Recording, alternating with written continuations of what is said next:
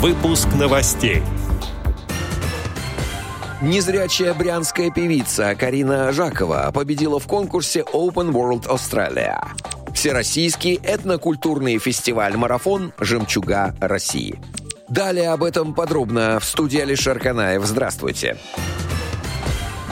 Связи с проведением Года народного искусства и нематериального культурного наследия народов в 2022 году в России Краснодарская региональная организация Всероссийского общества слепых подготовила проект, предусматривающий создание площадки, направленной на содействие и осуществление деятельности в области культуры, туризма, народной дипломатии, установления побратимства, добрососедских взаимоотношений между регионами страны.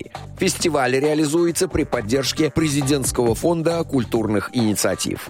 Всероссийский этнокультурный фестиваль-марафон «Жемчуга России» — это не просто зрелищное событие, но и научно-образовательное мероприятие в области истории и культурного наследия. Фестиваль пройдет в два этапа.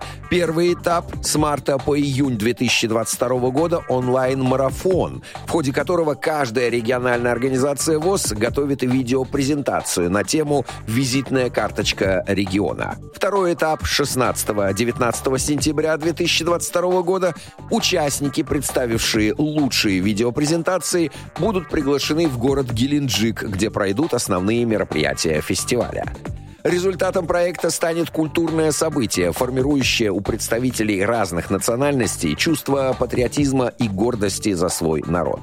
Все мероприятия в рамках проекта будут транслироваться в прямых эфирах и сопровождаться тифлокомментированием специалиста. Заявка на участие в фестивале представляется в установленной форме, подписывается председателем региональной организации ВОЗ и высылается в Организационный комитет до 25 февраля 2022 года, сообщает Медиавоз. Как сообщает Брянск Today, незрячая брянская певица Карина Жакова стала одной из лучших в международном конкурсе Open World Australia. Мероприятие проводила Европейская ассоциация культуры. Карина Жакова представила песню «Cry Me a River» в номинации «Джазовый вокал». Она получила диплом лауреата первой степени.